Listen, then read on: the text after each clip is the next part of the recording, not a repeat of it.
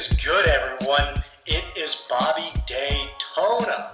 Hey guys, you already know what the deal is. I am back at it with another episode. Hey, this one is a chapter from probably one of the single most influential books I have ever read. So, this is the chapter entitled Thoroughness by James Allen in As a Man Thinketh.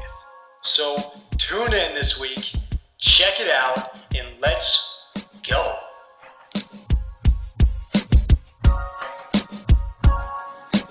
Thoroughness consists in doing little things as though they were the greatest things in the world.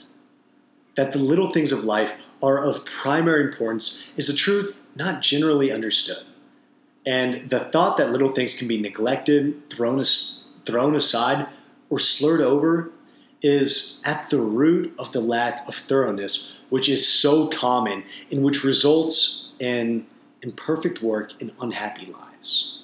And when one understands that the great things of the world and of life consist of a combination of small things, and that without this aggregation of small things, the great things would be non existent, then he begins to pay careful attention to those things which he formerly regarded as insignificant.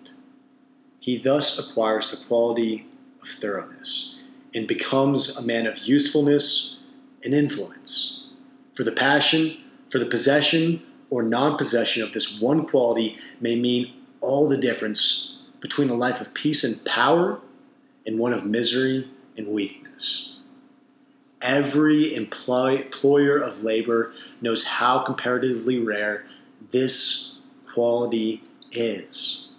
How difficult it is to find men and women who will put thought and energy into their work and do it completely and satisfactorily. Bad workmanship abounds. Skill and excellence are acquired by few. Thoughtlessness, carelessness, and laziness are such common vices that it should cease to appear strange that, in spite of social reform, the ranks of the unemployed should continue to swell. For those who scamp their work today will, another day, in the hour of deep necessity, look and ask for work in vain. The law of the survival of the fittest is not based on cruelty. It is based on justice. It is one aspect of that divine equity which everywhere prevails. Vice is beaten with many stripes. If it were not so, how could virtue be developed?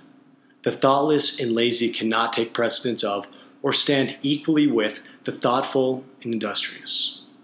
A friend of mine tells me that his father gave all his children the following piece of advice Whatever your future work may be, put your whole mind upon it and do it thoroughly. You need then have no fear as to your welfare, for there are so many who are careless and negligent that the services of, thir- of the thorough man are always in demand.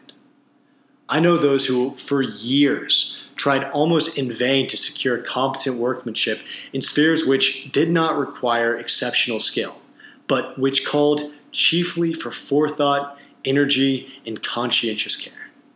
They had discharged one, they had been discharged one after another for negligence, for laziness, incompetence, and persistent breaches of duty, not to mention other vices which have no bearing on the subject. Yet, the vast army of the unemployed continues to cry out against the laws, against society, and against heaven and the cause of this common lack of thoroughness is not far to seek.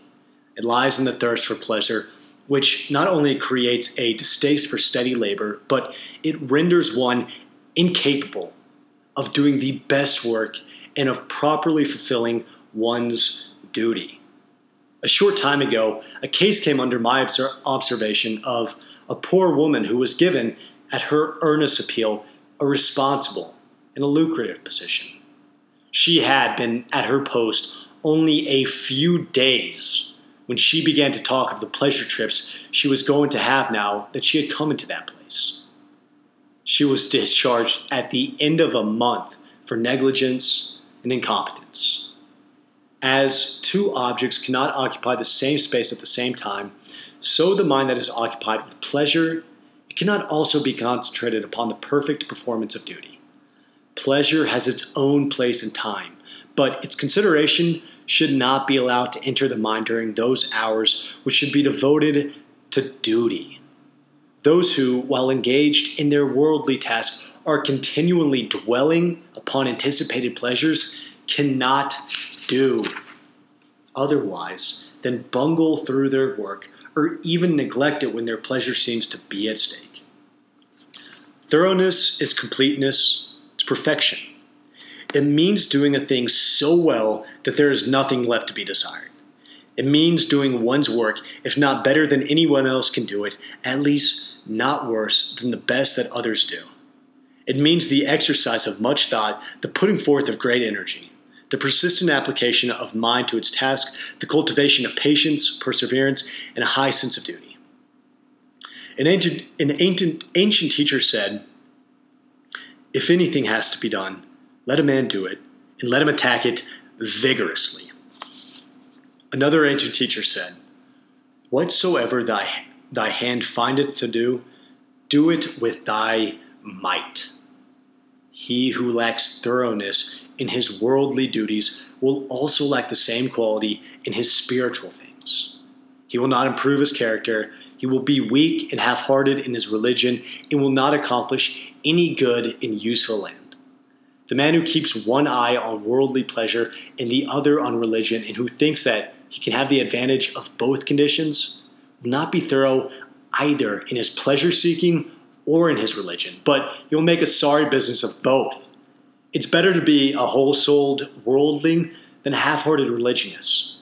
It's better to give the entire mind to a lower thing than half of it to a higher. It's preferable to be thorough, even if it be in a bad or selfish direction, rather than inefficient and squeamish in good directions. For thoroughness leads more rapidly to the development of character and the acquisition of wisdom. It accelerates progress and unfoldment, and while it leads the bad to something better, it spurs the good to higher and ever higher heights of usefulness and of power.